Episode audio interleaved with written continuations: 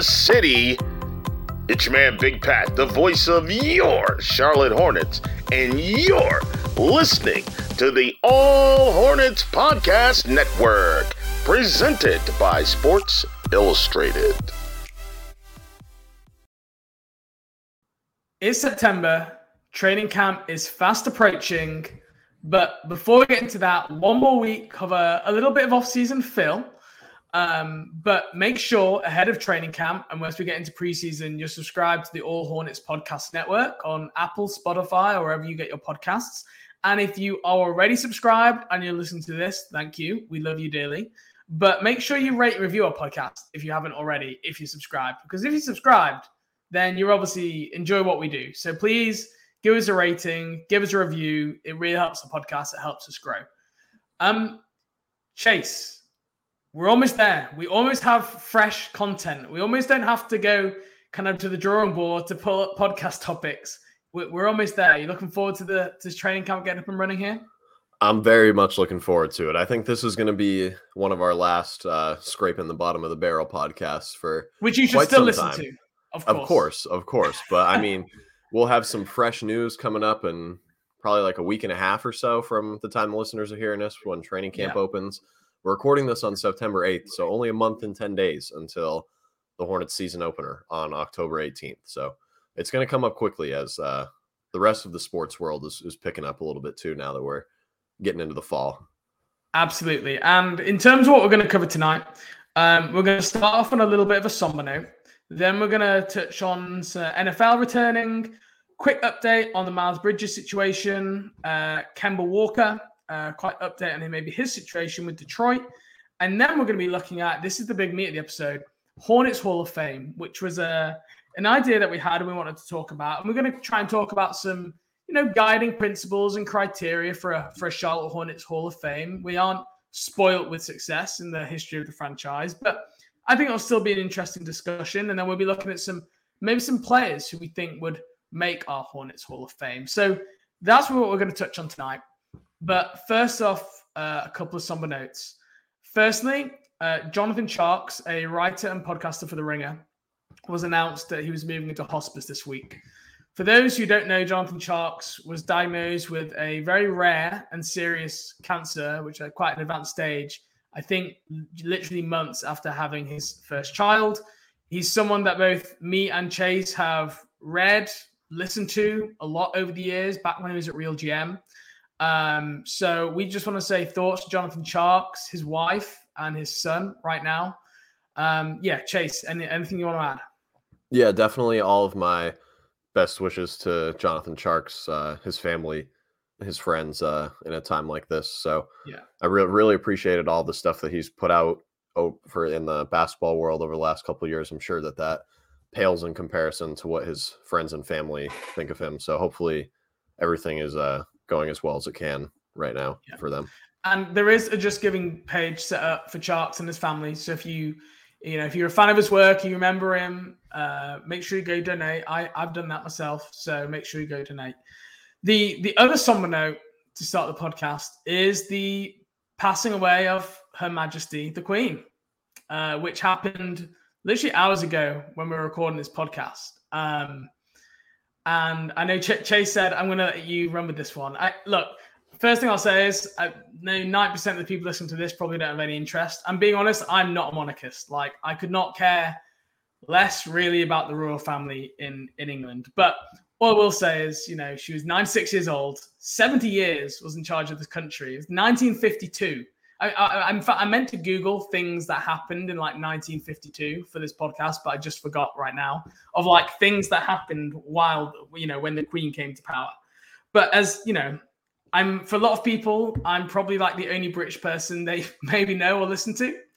So I just thought I'd share a little bit of a A little bit of our culture and, and what this means for our country. There's a lot of change going on here, Chase. We're going to have a new, we're going to have a king, King Charles the Third. Um, that means that we have to change all of our money because it has the Queen's head on it. And as a tradition, apparently, I found this out today as well. Um, every time a monarch changes in the U K, the head on the coin or the note faces the other way. So we're going to be changing the way that our money faces. I, I don't know why. Um, Chase just is to switch right it up, just to right switch now. it up, I guess. Just, I, I mean, I, I, I, I, don't, I respect that anyway. You just kind of, yeah.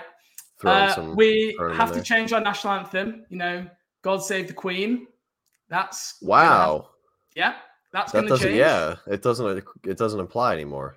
Absolutely.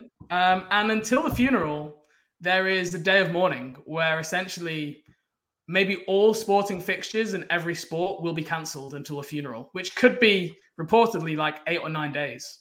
Um, so it, it I, I, yeah, it's quite it's quite a big thing over here. It's becoming like bigger and bigger. A lot of these things. I mean, for a lot of people, a moniker's never died in the U K, right? I know this isn't basketball talk. Just give me two minutes, folks. A moniker's never died since nineteen fifty-two, so no one really knew what happened. And now it's happening, and everyone's like, oh, this actually means like quite a lot is changing. Um, I will say that I've seen some less, there were just some, you know, as I say, I'm not a monarchist. I, I do not really care about the royal family, but I do care about good morals and people being just good people. And I have to say, some of the stuff I've seen on social media from my American brethren, who I enjoy very much engaging with about basketball, has been a little bit in, in bad taste about the Queen passing away, especially, I think, after the announcement of the minute silence at the N F L game. I think that's what I will admit. I was a bit like, why are they, why are they doing that? This, I, I think I agree it's weird. I agree you can be like, why are we doing that? But let's remember that someone has just passed away and, you know, they have family, et cetera. So that's not, no need to pull anyone's name through mud. I didn't think at this at this stage. Anyway, that's my... That's my uh, Queen speech over the Queen speech. Do you have do you have anything to add about Her Majesty the Queen, Chase? Um, I mean, I don't, I don't, I literally don't know. Like you, everything that you just said is like new information to me. Like all of the, the I money mean, it the, is the to like the entire anthem. British population. I will okay, say, like no okay. one knew this was this, this what happens. There'll be more stuff that we learn about in the coming days, I imagine. You know, so. Yeah, I'm not. I mean, I'm not going to talk about it ever again on this podcast. Don't worry, folks. I'm not like, going to give like, you like, like a w- regular update of where our monarchy is at. Trust me. But like, I had American people message me today, being like, "I'm so sorry the Queen died," and I'm like, "It's okay. I didn't. I didn't know her." Like, yeah, yeah, I'm. I'm not. You're not broken up about it per se. No, I'm not. But like some, like some older people are. My grandma, she's in tears. Like my grandma true, is in floods yeah. of tears about this. Yeah. Okay, let's move on from the Queen. Uh, rest in peace. Uh, Chase, N F L is returning. We're recording this on the first day of the N F L regular season. Rams, Bills tonight. Are you excited about N F L coming back? Oh, I'm I'm very excited. N F L, is, I, li- I like football a lot. I mean, after basketball, it's probably my second favorite sport, but I think my favorite thing about football is that it helps the time go by until the N B A starts, because it's like you get Thursday, I mean, Saturday, if you're a big college football fan as well, but you get at least Thursday, Sunday, Monday every week. So you have something to watch all the, all day Sunday and Thursday, Monday night. So it, it definitely helps the time go by until the N B A is here. But I, I am just generally excited for football to come back as well. And for those who don't know, you're a Giants fan. How, how are you oh, feeling about the Giants this year? Uh, I don't think they're going to be good, I, but they won't be embarrassing, which is good. That, that, that's that's a step up. They're they're going to score some touchdowns, I think. Uh, their defense is going to be really bad, but um, I just I also just want to give a, a preemptive apology to all Panthers fans that have to endure Ben McAdoo this season. The he was a former Giants coach, and he's calling the plays for the Panthers now, I think, anyway. But um, he's at least like an offensive coordinator, but. Yeah, that's pro- that's that's not going to go well. Like for me to for me to all of the listeners that watch the Panthers, this is not going to go well. Like trust me. So, uh, have fun with, with with that, and I apologize as well. So, James, are you? I know you obviously didn't grow up watching the N F L, but since you've become more attached to to Charlotte, have have you're like you're a Panthers fan, obviously, but. Yeah, are you, are you I, looking I, forward to this season? My my fandom of the N F L, like N B A, I you know. I I'm still I would still say I'm a fan. Some people say I'm not a fan anymore. I, you know I uh, people say I shouldn't say this as a journalist, but I think there is a lane now for you to be a journalist while also Definitely. supporting a team. That that exists now more so than it did I think ten, fifteen years ago. Um, the N F L, I'm just like the casualest, most casual person there is. Like I don't really know a great deal what's going on. But I, I mean, the way I got into it was watching the uh, some of like the documentaries on Netflix, Last Chance U. Um, oh, that's interesting. Un- Under the Lights, is that? Q B one? Oh, uh, uh, Friday Night Lights, that show. Yeah, Friday Night Lights. Um, you know, watched some other things, and I was like, oh, that's quite quite interesting. Began to pick up some of the rules because I never understood how it worked. It's very complicated for you know anyone who's coming to sport for the first time. Um, And and now I really enjoy it. I mean, Jess, really enjoying a Sunday evening here, like end of the weekend for us. That's when all the one o'clock games kick off on a Sunday. We just sit back and, and watch some N F L. So yeah, I'm I'm a loose Panthers fan. I'm you know I'm no, not hardcore at all, but um, yeah, I'm looking forward to the upcoming year. Um, and I do believe because we're both in fantasy leagues, we are sharing a certain Giants player, which I'm very excited about. Um, I don't know anything about this guy. I literally like listened to a podcast or saw him in a ranking, and that's why I rafted it. But what's his name? When, when, when in fact, you say it. I was going to say Wendon Gabriel, but he plays for the Lakers. yeah, yeah. That that that is extreme basketball fan brain when you mix up athletes, and Wendon Gabriel is the is the one that that is immediately popping to mind. It but is. uh Wandale Robinson is, is who we're yes. referring to. So he he played uh, at Kentucky in college, but he's a rookie, and he's kind of like a like a gadget receiver sort of, but I think he's going to be pretty good. So he's a, he's a popular fantasy sleeper, I think. Um, I'm nodding like at gadget receiver leagues. Because I completely know what you mean by when you say that. he's, he's very, very fast, but he's very small as well. So if you can get him the ball, get him the ball in space or like while he's already running in a straight line, I think they'll be in good shape, but it's, it's just about, you know, getting to that point, which is a lot harder for the Giants than it is for some other teams. Is is he starting for you or is he on your bench? Uh, he's he is on my bench, but uh, D J Moore, uh, Panthers receiver, is one, is one of my starters. So I think he, oh, he's going to be really be good this year, I think. Popular pick among the listeners. Well, been, I think we also share um, Justin Jefferson. So we're going to be very invested. We both drafted Justin Jefferson fourth overall in our respective leagues. So we are both on the Justin Jefferson hype train this year. If he has a good year, we will make sure to mention it. And if he doesn't, we will never mention it again. So that's yeah. the way. He, he said that he's going to put up two thousand yards this year. So, I mean, I I believe him. He seems like a trustworthy guy. Uh, how can you tell? Look at somebody and say, no, you're not going to do that. You, you can't say that. I can't say that for sure. So I just got to pick him. For sure. Um, and one thing, speaking of fantasy, we're going to be starting a fantasy league over the All Hornets website, N S I, ahead of the N B A season. Um, so make sure you, you go check out all hornets dot com or S I All Hornets. Google any of those. You'll find your way to the website. We've been keeping it up to date with some new stuff recently. We've got some good stuff in the works about some training camp battles as well. And also we'll have information about our fantasy league over there soon, as well as an excitement, exciting announcement, uh, coming up in the next, I'd say the next two weeks, I would say, before before training camp really probably gets into full swing. So make sure you head over to all hornets dot com, check out our content there. Um, let's get to a couple of news items. Miles Bridges had his preliminary trial date this week. Um, I believe it was the sixth or the seventh, the seventh of September. Uh, yeah, it was the seventh, yeah. It was yesterday, yeah, seventh of September. Yeah. Um, the only update we got from Nick Carboni um, was that it has essentially been extended. The, the preliminary trial has been extended until the Friday, the sixteenth of September. Now, we don't have any reason why it's been extended. It could be that they just didn't get through all the evidence that they needed to get through. It could have been that either the defendant or the prosecutor requested an extension for a particular reason. We don't have any of that information. All we know is it's been extended. The never-ending saga, which probably still has a long way to go, but we still don't have any real clarity on the outcome of that situation with Miles Bridges. So we roll on another week. You never know. By maybe the next podcast, we we might have an update depending when we record. So um, wait to hear on Miles Bridges. Teams still have loads of open roster spots. Training camp roster spots. I think there's a thing going around by Keith Smith. They have like the most open roster spots from training camp and everything in the entire league. I, they have to start doing something soon with some of those spots, even if they don't have clarity in the Bridges situation. But I, I guess they're trying to wait for that. So that's the Miles Bridges situation. I would ask if you've got any thoughts, but I mean, there's literally nothing to have thoughts about. So yeah, I was going to say that's pretty much my thoughts. Yeah. Um, it's just what yeah. happened. um, do you want to give people an update about Kemba Walker, who was in the news a little bit this week?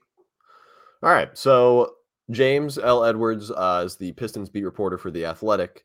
He said in a mailbag recently that was posted on the website, if you, you know, go on the Athletic, their N B A page, Google his name, you'll be able to find it pretty easily if you wanted to read through the whole thing and get the full scoop on it. But he said, in short, that the he thinks that the buyout is taking so long because he has an educated hunch that Kemba Walker doesn't have a landing spot lined up uh, after he were to be bought out. Uh, and, I mean, it, it makes sense that that would be his educated hunch, because why would he, Kemba Walker, give up money to be bought out and then potentially have nowhere to go, like, afterwards to make up for the money that he would be giving up in uh, in the buyout, like with John Wall and the Rockets, or what Russell Westbrook might have to do or something like that. Um, but and if the Hornets were to have interest uh, or were even or were like very certain to have interest, one has to believe that that would have already happened or would at least be in the works right now. Uh, and as Edwards noted, uh, the Pistons, as Walker, have already like negotiated a figure for the buyout. So it seems like it's kind of just waiting on Kemba Walker and his team having like a certain landing spot for him after this buyout is completed, because obviously the Pistons are willing to do it. They're not in the, the stage as a franchise to where they want to play a veteran, uh, small point guard.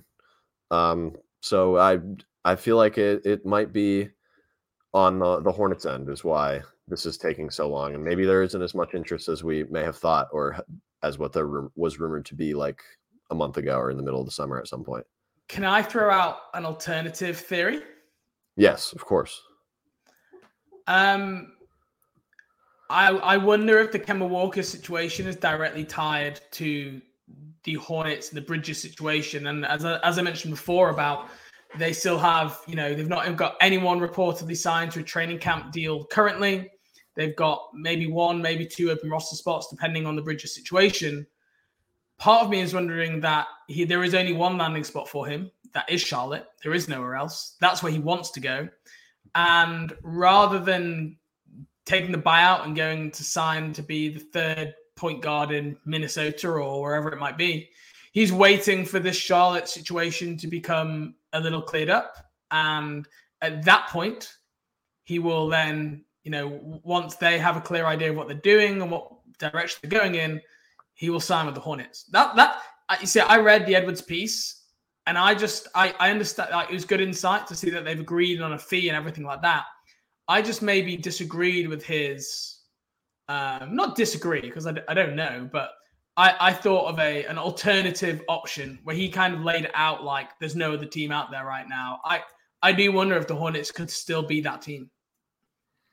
I think they could be too, but I feel like if they – I mean, because they have like the cap space to sign players still. Like they have the full mid-level exception. They have the biannual exception, which is like four point something million dollars, I think four point two.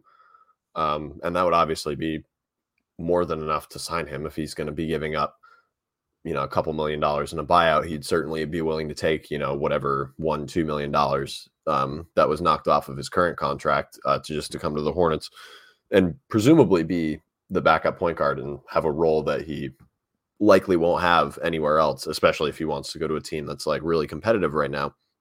So I, I definitely, like, like you said, there's not really anything to be like this. I think this is or isn't happening because we don't we don't really know. But I, I feel like if they really wanted it to happen, it would have already. But I maybe you're, I think you're right that it's I, I know what you mean, they're probably guess, just beating around the bush still more so than like being like we're we're we're not interested.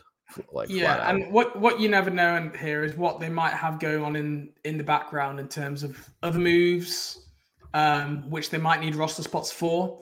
So do they really want to, I don't know, sign Kemba now and then they find out Bridges is gone forever and they make a big trade, but they now don't have a roster spot to absorb a player? I, I, I just don't know. It's I know it's a long shot because I don't think after the Donovan Mitchell trade, it doesn't feel like there's going to be a big trade before the season now. That was kind of the last domino to fall. Um, but I, I still wouldn't rule it out personally. I, I still wouldn't. Like, if the Hornets were signing other players to training camp deals and doing other things, and this was happening, I would then be like, well, yeah, the Hornets are moving on here, and Kemba is still stuck in Detroit. But because they've not moved on anywhere with anything, it just makes me think he could still be could still be in the uh, in the in the running here. Okay, um, we're going to stop for a quick ad break. Hear from our friends at DraftKings. Then we're going to go on to our main segment of the Hornets Hall of Fame. So we'll catch you after the break. College football is back. It's time to enjoy the tradition and the fun from the great offers at DraftKings Sportsbook. Use promo code T B P N and new customers can bet just five dollars on any team and get two hundred dollars in free bets instantly. If that's not enough action, you can place the same game parlay for a shot at an even bigger prize. For example, you can bet U N C to beat App State, but maybe you think it'll be a low-scoring game, so you want to look at under three touchdowns. You can go ahead and do that. The possibilities are endless. DraftKings is safe, secure, and reliable. Best of all, you can deposit and withdraw your cash whenever you want. Download the DraftKings Sportsbook app now using promo code T B P N. Bet five dollars and get over two hundred dollars in free bets instantly.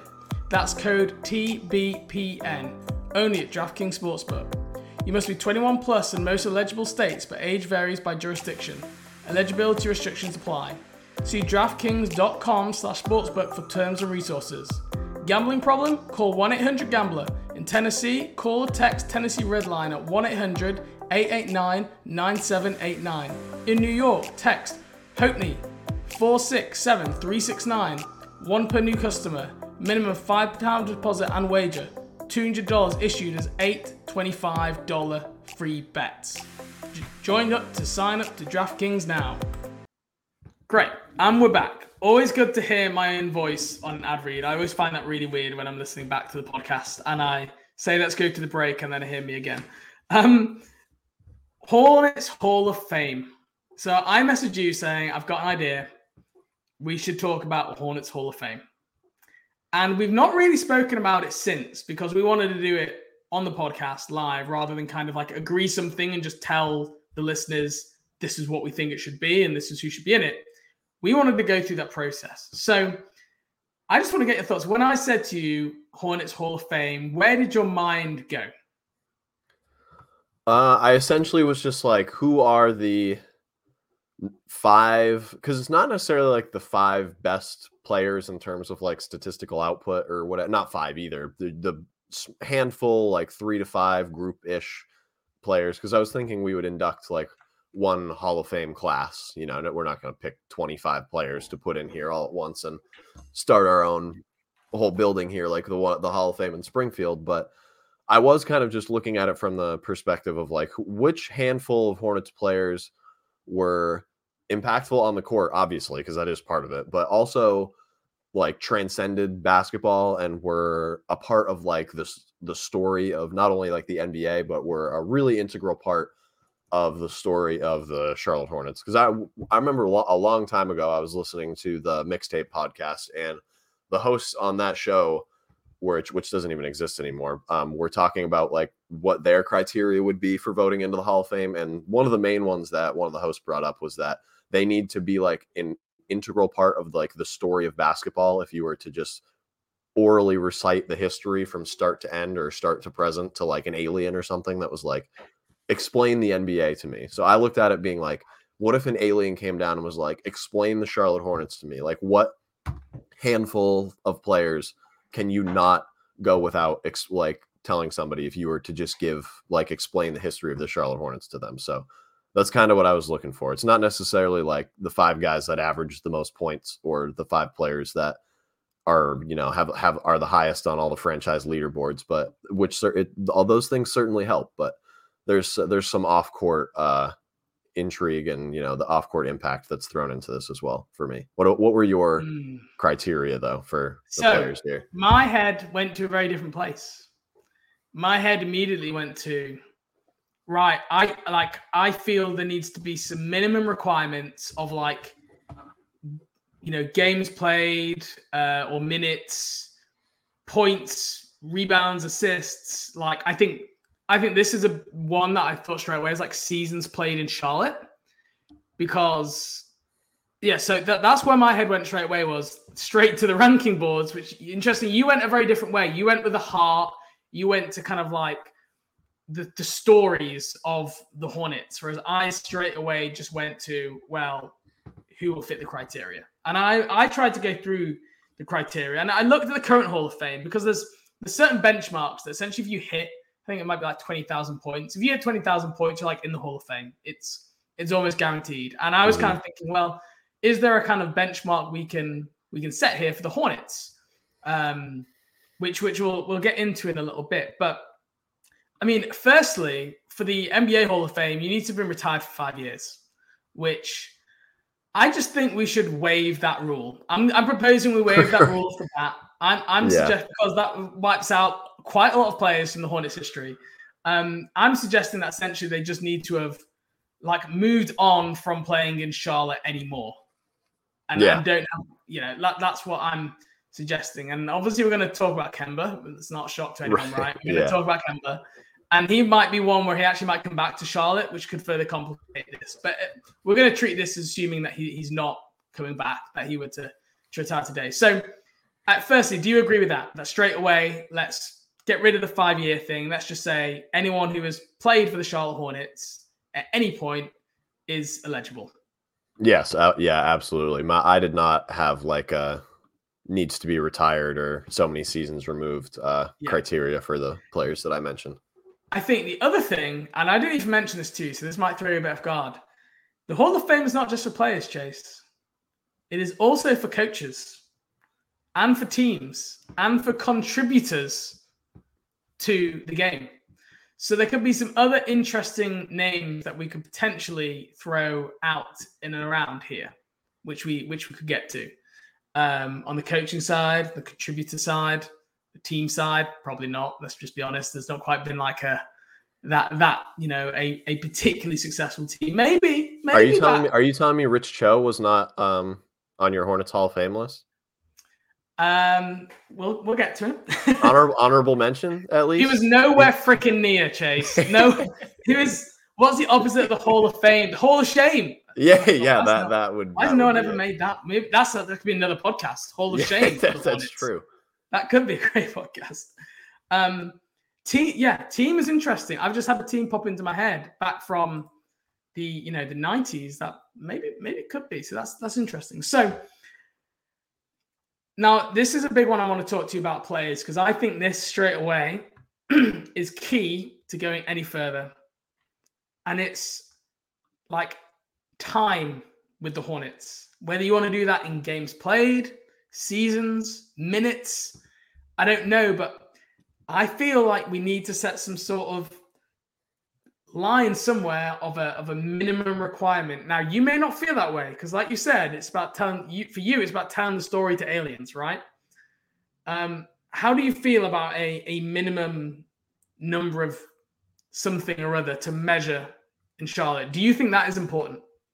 It's it's definitely important that the player spent, or coach or executive spent, um like a good amount of time in Charlotte, or you know, at least even if it was like a short, short amount of years, they played a lot of minutes or coached uh, a lot of games, like regular season and playoff or something like that. So I think that's definitely fair. I don't know if I had like a concrete, like, uh, like, uh, what am I, st- uh, like statistical bar that I, players had to reach or anything like that. Uh, like, like four hundred games played, I think was the, was what you mentioned in the chat or something like that when we were talking about this, but everybody that I picked did spend like a good amount of time in Charlotte. There's nobody that was only here for like a year or two. Yeah. And that, that four hundred games played, which I threw out, four hundred ten games is essentially if you played eighty-two games for five seasons in a row. And the reason I kind of like that is, one, because I looked at the, you know, career leaders for games played and I thought hmm, that kind of works with where I think maybe the line should be. But also because I think, if you're making the Hall of Fame for a team, I feel like you should re-sign there as a free agent. And uh, if you if you're you know if you're you know Al Jefferson, here's the example, right? Three-year contract. He made All N B A. Didn't make an All-Star team. Made All N B A. But Al Jefferson was here for three years, and he was in. He was essentially like a bench player for like most of his third year. Yeah. And statistically, he was very good in that time, but he was here for three years and then he left. And I, I do feel like for a small franchise like the Hornets, if you've chosen to stay here, either as a restricted free agent or as a, a normal free agent, I think that counts for something. I yeah, I completely agree. I, and I not I didn't even really think about it in the terms that we're talking about it now, but especially if it's like a, a team-specific, uh, like Hall of Fame type of thing like this, you have to have some sort of like personal connection to the city and to the organization, which I think plays into where I was coming from with like the telling the story of the franchise and, you know, expl- uh, running through the history of everything. If, if you, you know, wanted to be a part of that, you would be, you know, you wouldn't leave in free agency. Exactly. Which I think for a, for a team like the Hornets, a small franchise team is, is very important. So I guess with that idea of minimum of five seasons or four hundred games, depending, you know, Uh, are you are you kind of are you happy to leave that in again here as like a is it, do you want it to be a strict criteria or a guiding principle? I guess there's a bit more flexibility in that in the latter. Um. Okay, now that I'm looking at my list and the leaderboard for games played, I don't know if I'm gonna. I don't think all my guys are gonna apply with four hundred necessarily, but the mm. uh, they played a lot of minutes, so it's like it's not necessarily. It's more of like a. The time that they were there, they played a lot, but I think it's definitely something to go by. Maybe not exactly four hundred, but you can't have played like, you know, one hundred fifty games or something like that, and then still have the impact on the franchise that somebody like, like Kemba did, who played, who's like one of the all-time leaders in games played. Okay, so we're probably gonna have a little bit of a disagreement there, but that's that's good. This is good okay. to have a disagreement. I'd, um, I'd be surprised if the player that I'm referring to when I say that, though, is, isn't on your list, though. So we'll see. We will see. Uh, okay, where else, where else do you want to go? Talking about kind of guiding principles, criteria. Is there anything else that factors into here? We've talked a little bit about games played. We've talked about, you know, if they've retired or, or not in this case, we've decided. Where else do you want to go? Um, so, so I think one, one more thing to kind of – or highlight my thought process here was, since I'm more on like the historical side of things rather than, you know, uh, like box score impact uh, in present day, uh, the N B A accolades weighed a lot for me, like more so than being like, oh, this guy averaged, you mm. know, twelve points or, or something like that, or twelve assists or something like that. But so being, because those are like the historical reference points that we have. Like I, I was not alive for a lot of these play, or not a lot, but a, a fair amount of these players that we're going to talk about. Like the best seasons of the Charlotte Hornets, I was either not alive or was literally an infant. So those are, that's the only reference I really have, is to be like, oh, this guy was an all-star. He was all N B A. He led the league in scoring. He was, you know, whatever t- eighth in M V P voting or something like that. Now, I don't, not that that those all apply, but when you're looking back at N B A history, I think for people that when you, when it was an era that you didn't witness, like that's kind of what you have to go by. So th- those weighed pretty heavily for me because, and, and I think back in the day, those were much more, not like legitimate, but I think that those awards weren't like argued over as much as they may be now, which really is only happens because of the internet, I think. So I think that that is something that I wanted to, to highlight as well. All, all N B A and all-star mean quite a bit, I think. I, I would agree with you. It was on my list too. I think, again, I, I was thinking like, if can you be in the Hall of Fame for a team without making an all-star team? Exactly. Uh, yeah. All N B A, a... all defense. I also included. Yeah. Um, I didn't include sixth man of the year. I didn't include rookie teams because okay. I don't think they're, you know, good. Uh, lessons are kind of a value of a player. Like I, I Will, Willie Hernan Gomez, all rookie second team, isn't gonna uh, put you in the, no. the Hornets Hall of Fame. Oh, okay. Absolutely not. um, exec of the year again is another one, and like coach of the year, if you finish in voting like top three, top five, even if you don't win it, I think if you, you know, those awards are harsh, right? Because there's one person oh, yeah. who wins.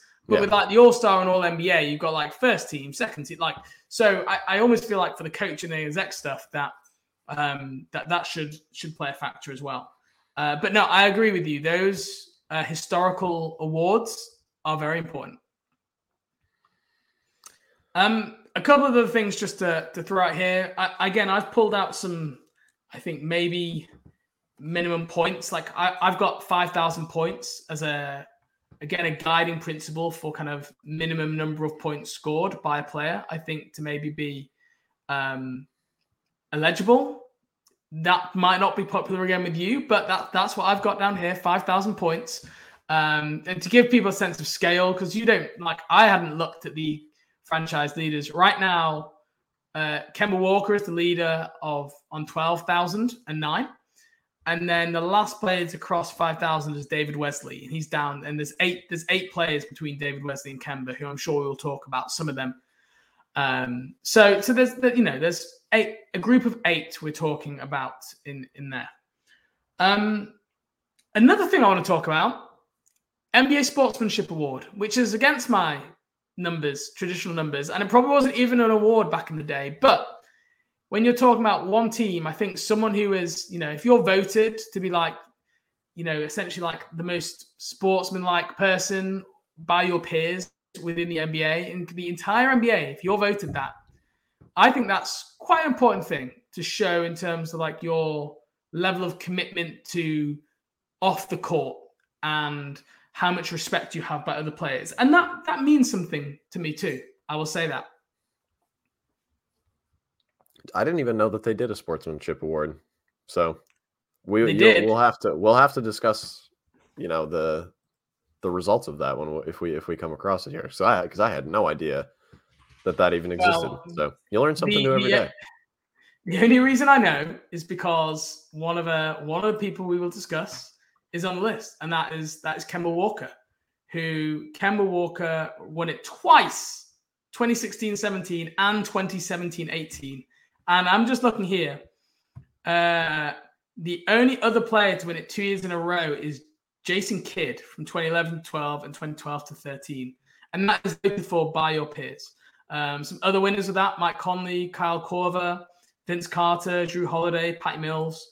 Um, it seems to be a lot of small guards. How random is that? But um, yeah, Kemba Walker won it twice in a row, which... Uh, Again, it's something I, I think you you recognize and you take into account here. Okay, we've talked about some of our guiding principles, some of the criteria. Should we get into some names? I think so. I think I realistically, we're both gonna. Should we start off with the guy that's the all-time leader in in points? Because I imagine we're yeah, both gonna. Let's have start at the top and let's work our way down to the tricky All right. ones.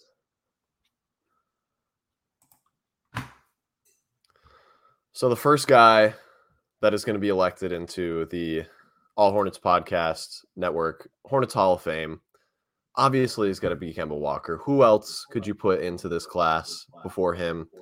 He is the all-time leader in points that James just said with twelve thousand nine points. He was a three-time All-Star with the Charlotte Hornets from uh, the twenty sixteen seventeen season to the eighteen nineteen season, which he was a starter in the All-Star game that was at Spectrum Center.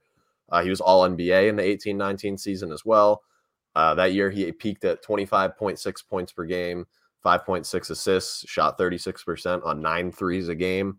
Uh, he he was the offensive engine in, in his time in Charlotte. Pretty much everything started and ended with how he was playing on a given night. Uh, he spent eight seasons there. He's the all-time leader in minutes played uh, and tons of advanced stats like, uh, like V O R P from win shares and all those other nerdy things, uh, on top of being the all-time leader in points. So there's he's got, you know, individual franchise statistics, N B A accolades. He was a great player league-wide. He was re- respected by, you know, any away opposing team that he played. He obviously they were keying on him the entire game. Uh, I, there, there, there are not many players that have carried uh, a franchise in in the way that Kemba Walker did. Not necessarily like leading them to to victories in the playoffs or, you know, they were the best team in the league, but there are not not many guys in the twenty tens were more important to their to their team and franchise and city than Kemba Walker was. So I think he he's my first vote for sure. I'd imagine he was he was up there for you as well. First ballot, book it in, you know. Yep. There is no one who is not voting Kemba Walker. Like you say, he just leads the Hornets in so many categories, you can't actually read them all off, and was a pillar of the Charlotte community. He loves the city. He he's, his parents still live there. Um, he still calls it home. Um, there is there's so much to love about Kemba Walker, and he is beloved by everyone who ever played with him, everyone who ever worked with him. We talked about the Sportsmanship Award as well. So Kemba Walker, easy one for us to agree on. Let's straight off the bat, easiest one of the day. I'm going to throw out another one now. I, th- I think this is generally, do you think it starts to get hard yet? Do you think there's any debate? Um, I think after two is where there's debate. Okay. I think I think the top two are pretty much cemented in for me. So let's see if my number my number two is the same as yours. Gerald Wallace for the Charlotte Bobcats. Okay, so three, three, I would say. Oh, I'll, I'll okay. expand that because he he was he, now that you bring that, he was locked in for me as well. So three players, okay. But he was not the one that I was referring to when I said two. So so Gerald Wallace was an All-Star in twenty ten, also All-Defensive First Team in twenty ten. He led the league in steals in two thousand six. Um, he was taken with the twenty-fifth pick by the Kings and picked up in an expansion draft. So another kind of rags to riches story. Um, is very high in a lot of key categories. He's third in total rebounds. He's second in steals, just behind Muggsy Bogues. Uh, in points, he's third with seven thousand four hundred, which, just to make you clear how far ahead Kemba Walker is here, Kemba's on twelve thousand, and he's in first, and Gerald Wallace is literally about uh, five, uh, four and four thousand six hundred or so behind. Um, yeah, points per game, he's up there as well. Like, played lockdown defense um, up there in minutes, thirty-six point eight minutes per game. So he played like heavy, heavy minutes for Charlotte. Um, he was sixth in games played, played four hundred fifty-four games for the Hornets, which seemed low. I thought it was going to be higher than that, I have to say. Um, so I just think, yeah, fourth in blocks, five hundred thirty-one blocks behind Biyombo, Okafor, and Alonzo Mourning. As a wing, that's just like absolutely incredible for him to be anywhere near there playing as a wing. He gets forgotten about because he was a Bobcat. Let's just be frank. But yep, exactly. He was, if you could take him off those Bobcats teams and put him on like any playoff team in his peak, he would have been a great player for a playoff team. Like role player, defender, energy guy. Like he, he probably had a higher workload than maybe optimum for his N B A career. But I tell you what, he, He actually really had some developed some offensive skill to be a, a go-to guy for a pretty talented, talentless team. Yeah, Gerald Wallace was awesome. He has to be, or being the only Bobcat to make an All-Star, or to make an All-Star team has to count for something. That was such a like, big deal when it happened. It ha- and he it made the dunk to. contest too. I, I remember yeah. it was it was such a big deal when I was watching. It, and, and for a team that everyone had ridiculed, made fun of, it was a real sense of, like, we're finally getting the recognition. We as the franchise, through Gerald Wallace, that, that we, you know, the team has been craving for for so long. And it felt like the team had kind of a, arrived back from being that expansion franchise. An all-time great nickname in Crash as well. So yes, that also great helps. point. Absolutely. All-time great nickname. Yeah. So Gerald Wallace is my number two. You obviously had a clear one, and I didn't have a, the next one being a clear and obvious. So I'm going to let you go. All right. So we both had Kemba number one. My number three was Gerald Wallace. Perfectly fitting. He was number three in his time in Charlotte. Made those, those orange uniforms look great. Uh, but my number two is also number two, Larry Johnson. He... See, this is why this I think a lot of this for me, why he was number two was the is like the off-court historical impact of just like how big of a N B A personality he was during his time with the Hornets. But he was also a two-time All-Star, ninety-two ninety-three and ninety-four ninety-five, All-N B A ninety-two ninety-three, All-Rookie and Rookie of the Year in ninety-one ninety-two. Uh, and in that uh, All-N B A season, he played forty minutes per game. Uh, he scored twenty-two point one points per game, ten point five rebounds, four point three assists. Uh, absurd production. Uh, it, and the grandmama alter ego contributed to being him being one of the more recognizable off-court N B A players, really of the entire nineteen nineties and early two thousands decade and, and time period of the N B A. Like when, when you look back at the players from that time, he is one of the ones that stands out the most. And he was a big reason as to what made the Charlotte Hornets like such a cool team and like such a, a like an attractive brand to people that didn't even like basketball. Like there's a reason those starter jackets were so popular. Larry Johnson was a, was a big part of that, I think. So I think he deserves to be in the Hornets Hall of Fame, no doubt. Uh, he also, he was graced the first edition of the Slam magazine, which is really cool.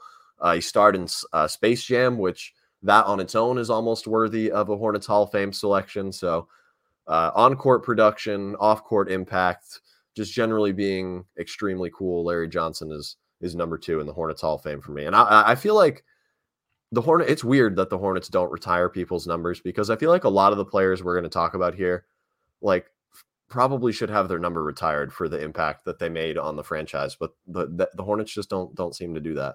Well, Kemba Walker is going to get his.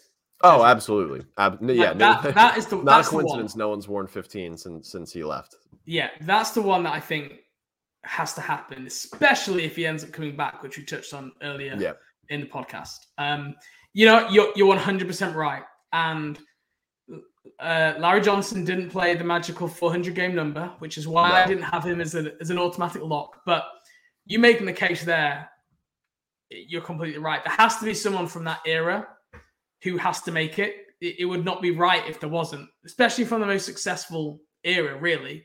And like you say, Larry Johnson was, was a trailblazer. And I will say that for both me and you, the the nineties Hornets is more of a blind spot than it is for probably a lot of our older listeners. Like, I, yeah. I think we should be upfront with that, right? Oh yeah, that, um, that's what I was saying earlier. I, I I was born in nineteen ninety-seven, so I was not not alive for Larry Johnson's prime, like not even close. So this is all, you know, off of what I've read and watched on in clips of, of the sort. So, but still, I mean, I think I think that people that were like around for that really, really still appreciate Larry Johnson. Because, you know, as present or as things have gone on, the Hornets have become basically less and less popular since he was there. So I think he holds yeah. a special place in the Hornets fans. And hearts. I think this is good. We've got we've got an old Hornet, a Bobcat, and a new Hornet. Like there is a.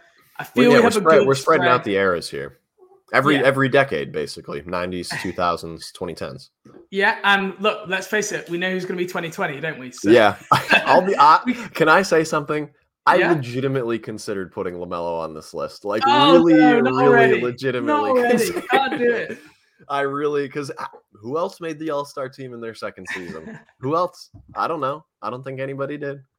Just LaMelo. But yeah, uh, he didn't make it for me. But he, he, it, it. Well, I did laugh at myself uh, and have to take a step back for even really thinking about that. Yeah. Um. Okay. Now it gets tricky, right? Yes. Now I think we're getting into the, the, the names where people are going to be shouting at the podcast. Yeah, definitely. Um, I have one later that's going to make people so angry, and I can't wait. But it's, I it's oh, I wonder if I know which one it is. Yeah, I think I think mm, okay. you probably do. I'm going to throw out a name that I think people will be shouting at the podcast, which we need to discuss, which is Muggsy Bogues. Okay, Muggsy Bogues has no All N B A, no All-Star. He has no career highlights and awards once he made the N B A. But if you look for the Hornets, he is second in games played, six hundred thirty-two. That's more than Kemba. He is second in minutes played. Um, in assists, he is still way ahead of Kemba. First in assists. Um, and then for steals, he's right up there as well. Number one, over one thousand steals. Next and second place is Gerald Wallace at eight hundred twenty-seven. So you're talking about assists and steals, franchise leader, no one even near him. And then you've also got, you know, was was in Space Jam. Like you say, if you're telling the story of the nineties Hornets, you can't tell it without Muggsy Bogues. Absolutely, yeah, absolutely not. For someone of his size to be able to just play in the league, never mind being effective and be a positive player, and to be part of some of those best Charlotte Hornets teams, he's someone we have to look at. But where it falls down is, one, obviously the defense. And then scoring, he is he's sixth scoring.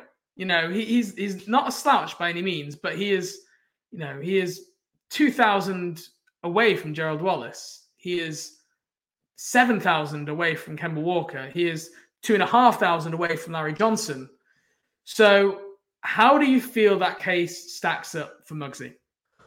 I had pretty much the exact same thoughts. It's like, you cannot talk about the Hornets without talking about Muggsy. You really can't even talk about the N B A without talking about Muggsy. But he just doesn't hit the bar that pretty much every other player that we're going to talk about does in terms of being or having accolades or being like regarded uh, by the league and the media and winning awards and stuff like that. He just doesn't, he just doesn't really have that. He's just a lot of it. He's a role player. Of, yeah. And a lot of it is because of how much time he spent with the franchise, which like, like we've said, that of course matters, which is why, why he's here. He was there for so long. He was, and he was an impactful part of the team, just not quite as impactful as pretty much everybody else we'll talk about at their peak, even though that peak may have, you know, been a shorter time in Charlotte, or they spent just less time in general. Um, but, but to, to Muggsy's credit, he did average a double-double twice. So he wasn't by, he was a very good player. So there, it's not like we're talking about a guy that had averaged eight points and four assists here. So, uh, but it, it's just, it was a little harder for me to include him on my full list of, or my actual list of Hall of Famers. He was in my, my honorable mentions section. Now, but Space Jam also. Role, so if we use the the argument for Space Jam for Larry Johnson, we got to use it for Muggsy too. Does his role as an ambassador for the team now further strengthen this case? Because, you know, the likes of Larry Johnson, very little involvement really with the Hornets. Muggsy is still an ambassador for the team, turns up to events, is a, again like a pillar of the community. I, I think that has to count for something, right? Oh, absolutely. That that was what I had written in my um my my description for in my notepad for when I was uh, like kind of brainstorming and putting together my list of criteria for everybody. He spent so much time in the city. Not only when he was here, but when he left, like after he retired, he came came back. He loves Charlotte. He's around all the time. He's more than happy to do positive press about b- players that are here now. He always talks really glowingly about LaMelo. So I mean, he's he's he's a very important figure in Charlotte history. There, there's no no glossing over that, both as a player and as a as a, just as a person, as an ambassador for the franchise now. So, are you saying in or out? I do I do have him out, but only only slightly, I think. See, I I He might be the out. first or second guy out. I had him out. Well, so but did you have anyone else who was left in?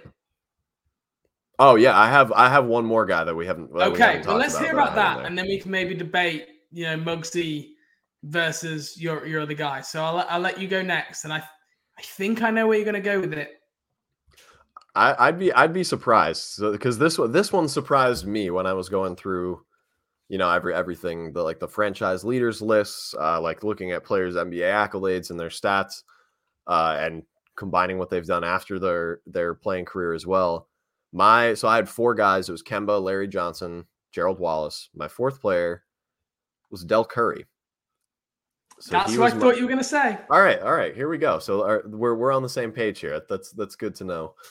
Um, but I had him as my fourth member because he was a sixth man of the year in ninety-three ninety-four. Uh, that season, he averaged sixteen point three points per game, three point two rebounds, two point seven assists, and shot forty percent from three, taking four point six threes a game in the early nineties, so, which that's a lot for the, for the early nineties. And one would have to believe that if he came into the league, you know, fifteen years later, he'd be gunning and just putting up points in bunches, just like his sons are now. So I'm at least, I'm glad that, you know, the the Curry basketball genetics were able to be, you know, sp- spread throughout modern modern basketball instead of just the nineties era. So that that was definitely good. But I mean, he is also the all-time leader in games played at seven hundred one, ten full seasons in Charlotte, and he's been around the organization since he retired. He calls the games now. Uh, he's second mate in three-pointers made to Kemba. He's he's And then, then the, the thing for me that really put him in over Muggsy was the sixth man of the year, because he does have league-wide recognition to his name. The he was he was voted for something um, by people that aren't just Charlotte fans. You know, he was he was recognized for that, um, and I, that was what pushed him in over Muggsy for me. But that that those were my four that were in my my Hornets Hall of Fame class. Yeah, I, I think it's just really hard to get in your head that somebody came off the bench can be in your Hall of Fame, right? Oh, definitely, definitely. that's that's why it's just so difficult to view it. But I think you've laid out the case really well there. Um, he is the you know second in points to Kemba, leads the franchise in games played. And again, we talk about off-court contribution, has gone on and now been the uh, color commentator for the Hornets since, I, I can't even tell you when, for, for the longest time, right? And has, has stayed very much involved. Um, and I think even, even more so than Muggsy, you know, he's he's a, he's still great. Like, I know Muggsy is an ambassador, but let's face it, like, he does some events. Dell is like traveling with the team for oh, every yeah. single game. Uh, he, he's he's, like, he's invested in everything that yeah. goes on with the day-to-day operations, basically. He is still in the grind of the N B A season. And I think that, again, he's that that has to count for something. And he is the, you know, Mister Hornet, really. Everyone associates Dell with Charlotte. Um, obviously, has uh, extremely two famous sons now. Um, yeah, Del Curry versus Muggsy Bogues. Oh, I mean... That one took me a that, while. That's one that I think was split the fan base. It took me like fifteen minutes. Oh yeah, that would that would be that'd be really that'd be we should we should do that after we finish recording this, just to see what people think, because that that probably I feel like that would be very close to like a fifty-fifty or like sixty-forty split. Now, if we let them both in, that essentially puts us at five players. Yeah, which is a nice number in N B A terms. Yeah, I, and I, I think five is fair. I, I could get. With, do do we need to be any more mean? Do we need to be mean here? Do we just open it up and we say, you know, Dell, Muggsy, you're kind of borderline. Like, you weren't star players. They were never star players. They were sixth man role players. But for a franchise like the Hornets, with the the limited time in history, and also what you know the the franchises had to endure, maybe maybe it's okay to have non-star players making the team's Hall of Fame. Like, you look at someone like Nick Collinson for the Oklahoma City. Yeah, Thunder. no, ex- I I literally thought of that multiple times making this list. I was yeah. like, the Hornets retired Nick Collinson's number. So you yeah. can't be too strict about who we're electing to this Hornets Hall of Fame thing, because clearly, like, what players mean to franchises varies just depending on the franchise. So it, it, you, you, can, you can make up your own criteria to a certain degree, because Nick, Nick Collison is not making the high majority of franchise Hall of Fames, but he did in Oklahoma City. So, well, I, I think I think we do it then. I think we we enter both Muggsy and Dell. We don't need to put ourselves through the pain of having to choose. So we have Muggsy, Dell, Kemba, L J. And it gives us Gerald a starting Wallace. five. I mean, not a, a position positionless starting five, but a starting five nonetheless of. The basically the five best Hornets players and most impactful players of all time. I, I like that. I think that's a good. Well, idea. That's the, we have to be careful using the phrase "best," don't we? That's the. We, yeah. We definitely they, have yeah, to. That's, most yeah, that's true. In, impactful. I think you're right. Yeah. Um. So that's the players. Let's move on to other categories now. This is where it gets interesting. This is where it's harder to do stats. Um, I'm going to throw something out there, Chase, and I think you're going to hate it. I think Michael Jordan should be in the Charlotte Hornets Hall of Fame. I no, no, he should not. no, he should not. Be, have, be having lots of money does not mean you get in the Hall of Fame. No, he's he he's been general manager, you know, team president, and he's now what the first black owner in the league. That's you're, definitely you're me, that's definitely a case. I, that, you're telling me that, you that isn't a, a, a space in the the best player of all time, who owns a team and was G M. Like, can you tell the history of the Hornets without talking about Michael Jordan? Oh, God, that really stinks that I phrased it like that, because I don't think you can. Um, I've turned it against you. There we go. Yeah, no, that really – I got to watch my watch my words here now. But um, I, he, I, he – yeah, I I, I don't – I don't – yeah, God. I guess I guess he does have to be kind of by default. Because, I mean, the, the being the first black owner in, in N B A history definitely means a lot. Just even even regard, like the Hornets could go oh and eighty-two every year, and that would still mean quite a lot. And the, first ex-player owner? Is that is he first for both? Uh, I want yeah, I think so. I think he was actually. So, and yeah. I mean, he, he he paved the way for that to you know become a thing. Obviously, LeBron James seems to want to do that at some point. Dwayne Wade is a part owner of the Utah Jazz right now, so. Yeah, I guess. I, God, I guess. I guess he does have to be in there, despite a lot. I mean, of- I, I, I don't think he's been a, a good. I don't think he's been a successful owner. I should say, good. You know, you can be a good owner. Like the, the stuff the Hornets have done in the community since he's become the owner. Yeah, is, is, and that's is definitely much, another much part more of it. Too. So, um, in terms of Swarm to Serve and everything they're doing is, you know, and the social impact, the voting campaign. So when we say good, I think you know people need to remember that. I, He's definitely done great things with the franchise. Um, but on the court, he's not been successful as of yet. Um, but I, I just don't know if there's a way that you can make a Hall of Fame without him in it. And no, that, unfortunately, that, there's that, not, I don't think. Yeah, that hurts. I agree. Yeah. It, um, it, it, it's not the worst thing, though. It, th- things have, have, have turned around. So maybe in a few years, we won't look look at it in the same way. I'm going to throw out two other names. All right. For you to have a think about. Just what Stephanie Ready and Eric Collins. Okay. Which yes. Which one of those jumps out to you? Both of them. Both of them. I didn't. See, I didn't. I didn't think of it from that perspective. But I'll definitely. Well, I know. I went. I Eric. Interpreted, for, Eric for sure. Because he's. So, I mean, obviously, he's been here longer, but. The N B A Hall of Fame criteria. This is actually legit. Word for word is contributor. A person, why can't I say that word? Contributor. Sorry, let's try again. Uh, a person who cannot be classified in the three previous categories of coach, player, or executive, but who has helped the development of basketball. So uh, development of basketball might be a stretch, but again, they're synonymous with the team and the franchise. And I think there has to be something on the media side. I, I mean, Del, we've already talked about. Del, I also had written down, but he's now made the Hall of Fame as a, as a player, and you know, with his T V work. Do you think? I know Eric, like Stephanie's moved on now, but Stephanie Ready again was like one of the first women sideline reporters. Again, um, like like was a bit of a trailblazer. Was previously a head coach in the G League. I know that wasn't with Charlotte, but her kind of story came with that. She's very well respected and has gone, now gone on to work for N B A T V and Turner Television. I think Stephanie Ready at least deserves a mention, if not to make it. Yeah, I think I yeah I definitely agree with that. I'm, I'm looking at her Wikipedia now. She did have a stint as the first full-time female N B A game analyst, so that that's definitely along the lines of the M- Michael Jordan's uh, criteria for being an or for being in there for being a team owner. She definitely deserves to make it for that as well. I think so. I would I would get, and obviously Eric is like he's probably the third most famous person associated with the Charlotte Hornets right now, I would say, after LaMelo and M J. So I, you obviously got to put him in there as well. Yeah. Um, another one to throw out, Rick Bonnell. Uh, long-time Charlotte Hornets beat reporter since their inaugural season. Obviously, sadly passed away um, over the period of COVID.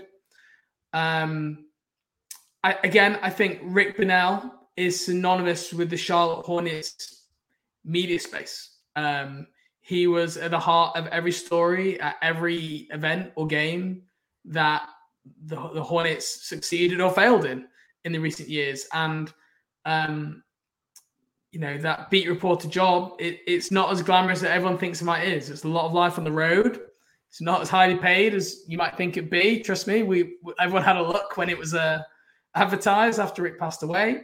Uh, and he really grinded. So I think Rick Bonnell is another person who I actually think he's a lock. I, I don't think you can argue any team's beat reporter over the last twenty-five years has maybe meant more to their team than Rick Bonnell, because there's not other beat reporters really. In recent times there has been, but um, you know, for a long time there, it was Rick and Rick alone.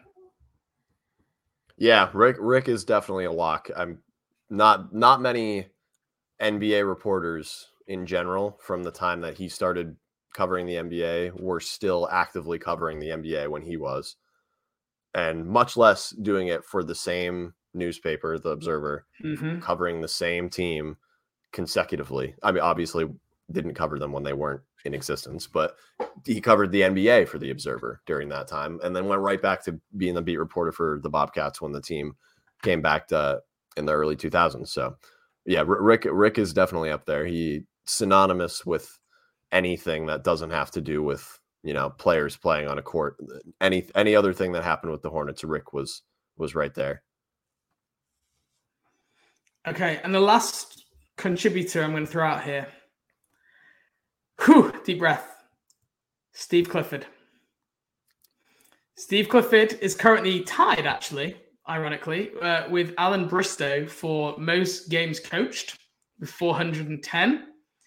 He will be going into his seventh year, so he'll obviously become the the uh, the overall leader this season, unless he gets fired before the season starts, which I don't think is possible. But hey, wilder things have happened this Hornets offseason. Um, overall has a win-loss percentage of point four seven eight, which is actually pretty good for if you look at look at down the list of the rest of the Hornets coaches. He finished fourth in Coach of the Year voting in his first year in Charlotte. You know, that well, we talked about that being that, that top five. Um, he's had Eastern Conference Coach of the Month in April twenty fourteen. Um, again, there's not that many coaches who are, that's not as easy to find and compare, but I can't recall as many coaches being made Coach of the Month while while we coached the Charlotte Hornets. So he's definitely, I'd say, probably the leader in the club's clubhouse as for coaching candidates to say. You, you could argue there's the likes of Dave Cowens. He did three seasons, had a win-loss percentage of like basically sixty percent, sixty-one percent, which is much better. But again, you get into that that time, how long you're there for, only three years. I just, I don't know if you can if you can make it with that. Alan Bristow was five years. Winning percentage was, was over fifty percent. I, I can't even pretend to know as much about those guys, and that's why we talked about it being a blind spot. But on paper, Steve Clifford is going to lead the franchise in games coached, all-time wins by the end of the season, and probably the maybe the highest finishing in terms of Coach of the Year voting. I'll be honest, I haven't checked the early nineties period guys, and that's something I should have done. So one of them could have could have maybe finished higher, and I wouldn't know. Um, what are your thoughts on the case for Steve Clifford? Or is it one of those that you can't put him in now because this next stint is kind of really going to de- define him? Um, I think this next stint will play pretty heavily into that. Um, my thing with coaches was that it's not like players to where like you can get hurt. Like if you don't get fired, you're going to coach all eighty-two games that year. So it's it's not not not that it's easier um, because you still have to, you know, be a good coach and retain your job, which is an incredibly hard thing to do when there are only thirty of them in the entire world, and there are tons of people that want one want your job every single year. But it's not quite as like uh, I guess like physically demanding per se as it would be to play all eighty-two games for, you know, however many years in a row. And the big thing for me with not only Steve Clifford, but any coach that uh, was on here, because I did consider coaches when I was looking at this ahead of time, would be playoff success. And mm. I don't th- I don't think we have to, to explain that to anybody. There's not much playoff success in the history of the Charlotte Hornets. The leader in playoff wins is Paul Silas, who he had two stints as a coach of the Hornets teams in the late nineties and the Bobcats after uh, Larry Brown got fired. He was eleven and twelve in the playoffs. Alan Bristow, who coached the teams when they really had like a, a chance to advance through the Eastern Conference playoffs more so than they did at any other point, he was five and eight. Uh, Steve Clifford is three and eight in the two times that he brought the Hornets to the playoffs. Dave Cowens is four and eight. Larry Brown zero and four. So to me, for a, to be a coach that to be like would be worthy of being selected into uh, the Hornets Hall of Fame, you have to have some sort of playoff success, because just having a job is going to give you a regular, a full eighty-two games in a regular season and however many wins come with that. So it's got to be the ones that really set you apart from other coaches to be like, yeah, he not only can lead a team in the regular season, and but he can, you know, lead a team to some some amount of postseason success, which a couple guys were able to do and win a handful of games or a series or two, but Steve Clifford has not uh, been able to do that yet. So we'll we'll have to see how that goes during his next tenure. I think I agree. I think Cliff is the, the best candidate, but I don't think he's a Hall of Fame candidate. Yeah, um, I agree. As currently, that that could change depending, again, how this next stint goes. But I think right now, I, I, it wouldn't feel right to put Steve Clifford in um, ahead of ahead of this season. Um, in, in terms of teams, I, I just I, I really want to speak to our listeners to this, and I want them to tell us. So, again, these pre-nineties teams, are any of those teams, in our listeners' point of view, pre-nineties, the nineties teams, I mean, are any of them, should any of them be entered in this Hall of Fame? And I'm going to throw out some candidates here.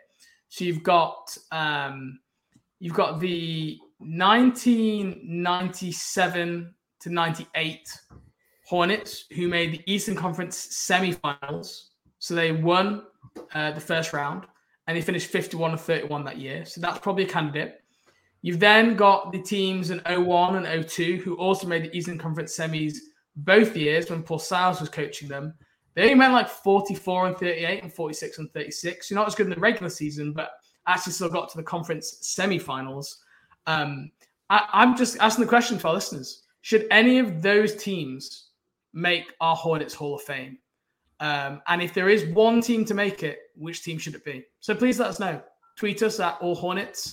Um, go to all hornets dot com. But yeah, please tag me in Chasing Tweets. We want to hear what you think in terms of which is the team, if there is one, that you think should make a Hall of Fame for the Hornets.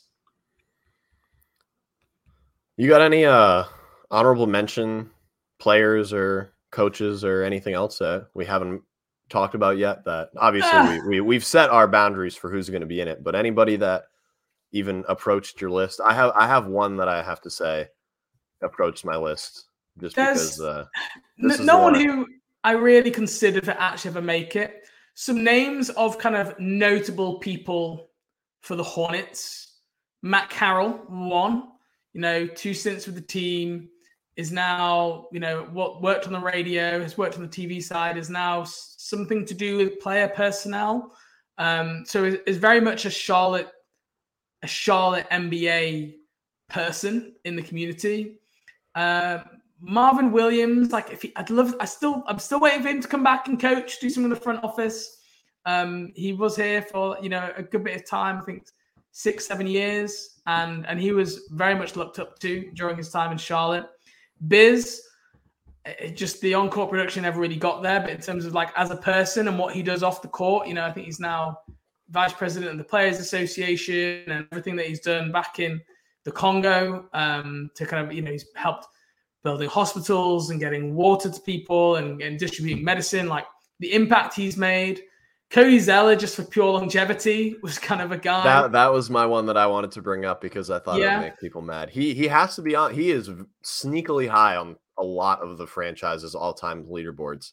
He uh, was total he was there. rebounds. He's yeah. fourth. He, he's fourth all-time in total rebounds. So at fourth all-time yeah. in games played. Sixth in blocks. Yeah. Uh, yep. I mean, I he, he's a, he's an honorable mention, and I think that's. That's where he should he should kind of stay, really. Um, but yeah, I, th- those were kind of some of the guys that jumped off the page as we should acknowledge, but but none of them ever really. And they ha- you know they, they haven't got the star power of Gerald, Kemba, L J, and they don't have the longevity and like long term stay with the team uh, that yeah. Muggsy and Del do. All right. Okay. I feel like we we were pretty good about that. We got to uh, we got to our resolution. So just, just to recap, we have. I, I, I got a couple more that I think we should at least oh. mention. I feel like oh, these, sorry, I feel like we'll ahead. get yelled at if we don't if we don't bring these two guys up. You go ahead. Yeah. I think this is uh, this is definitely us not being alive for this, but I think Glenn, Glenn Rice deserves a relative amount of consideration. Only three seasons in Charlotte. Obviously, mm. not a lot of time. That's but each problem, one of yeah. those seasons, he averaged twenty-one points per game and was an all-star. Not many players, I don't think any player made three all-star teams consecutively while averaging twenty-one points per game for the Charlotte or for the Hornets, except for Kemba. So mm. that he uh, he's not in there. He's but I think he we needed to bring him up because he was really, really good. And he's another guy like Dell that I think would have been much better if he came along ten or fifteen years later, because he would have been able to shoot a lot more. He was super athletic. Uh, and then I think, obviously, he's not on there either, but Emeka Okafor, he was a rookie of the year, was kind of the best, se- probably was the best season of his career when he was a rookie, but he averaged a double-double every year. He was with the Bobcats, and along with Gerald Wallace was one of the few kind of like league or players to get some sort of league-wide accolade during that era of some pretty dark basketball. So those were those were the two guys that I thought we at least had to mention, but I, they weren't they weren't. Yeah, I think Emeka for me goes in the Cody Zeller camp. Yeah, um, pretty much. And I think Glenn Rice goes in the Al Jefferson camp. Like if he'd been here for, for six years, he's probably a no-brainer. But oh yeah, he was he was just here for the three. Um, Alonzo Mourning is another guy who people might be shouting at. Like he obviously had some success in Charlotte. Again, it's just for me, it's just longevity. And, and I feel like the, really the way noticed. that he left was was a little bit negative. For, for, from what I've gathered, it was it was not uh, a, the most uh, amicable of divorces between him and the Hornets. So yeah, and I think and he played for the Heat, the Heater. That's not really a team that we like. I feel like that is true. So to recap, our Hall of Fame inductees are in order. Kemba Walker, number one. Gerald Wallace, number two. Um, I've lost my, my train of thought already. Who's number three? L J, uh, Larry Johnson. Larry Johnson was number three. Del Curry and Muggsy Bogues, number four and five. And that's it for players. We've got starting five. And yep. we know LaMelo is we're getting there. Right. Yep. We know he's, we, we know he's going to be our twenty twenties guy. Then, off court, we have Michael Jordan as general manager, team president, owner. We have Rick Bonnell as beat reporter. We have Eric Collins as play-by-play. Oh, my, we've forgotten someone. Steve Martin. That is true. Steve Martin. The, the media center is now called like the... This, no, it's not called the Rick Bonnell Media Center, but Steve Martin is was a... Again, another kind of like an anchor of listening to Hornets games on the radio and then watching on T V, and was with the Hornets from day one. And I remember when when uh, Eric took over from Steve Martin, that was a tough day. I we we might have to. I know it's late, but I think we have to throw Steve Martin in there. You you're goddamn right. We got to throw Steve Martin in there. You want to know why? He's a fellow a fellow Black Bear. He's from University of Maine. I'm an I'm an alumni with this dude. He's from he's from How up did you forget up, about your fellow alumni? He's from East Millinocket, Bob. He's he's a Northern Maine ass. So I I definitely got to put that guy in there. That's all. That's crazy. I didn't even know that. I mean, I obviously knew who he was, but I had no idea that I, I he went to the same school as I did. He's definitely in there. He's in there before everybody else. Number one, first ballot. Steve Are Martin. You just Googling now other people who went to Maine and have some affiliate for the Hornets to get into this uh, Hall of Fame? Uh, uh, well, Steve, he didn't go to Maine, but Steve Clifford right, uh, is another one. But I mean, that I, that's that's awesome. Good, I, my my guy Steve Martin. Look at that, Hall, Hornets Hall of Famer, no doubt. I can't believe yeah. we forgot that either. I think there is nothing like Steve was, Martin like five in the, years ago too. The last five years when he was just you go say everyone's name wrong. Like, he would be talking about a player who wasn't even on the court, wasn't even in the building. And he'd be like, yeah, and that's um, Vlade Divac. And he was like, nope, that's just another Eastern European guy. like, No, um, that's actually Kristaps Porzingis. um, so, we got sidetracked there. Uh, Michael Jordan, Rick Bonnell, Eric Collins, Steve Martin. And then we didn't make a decision on Stephanie Ready. I, what do we I think? I think we, yeah. We, we think we're in? Okay, yeah. Stephanie Ready, we're putting in.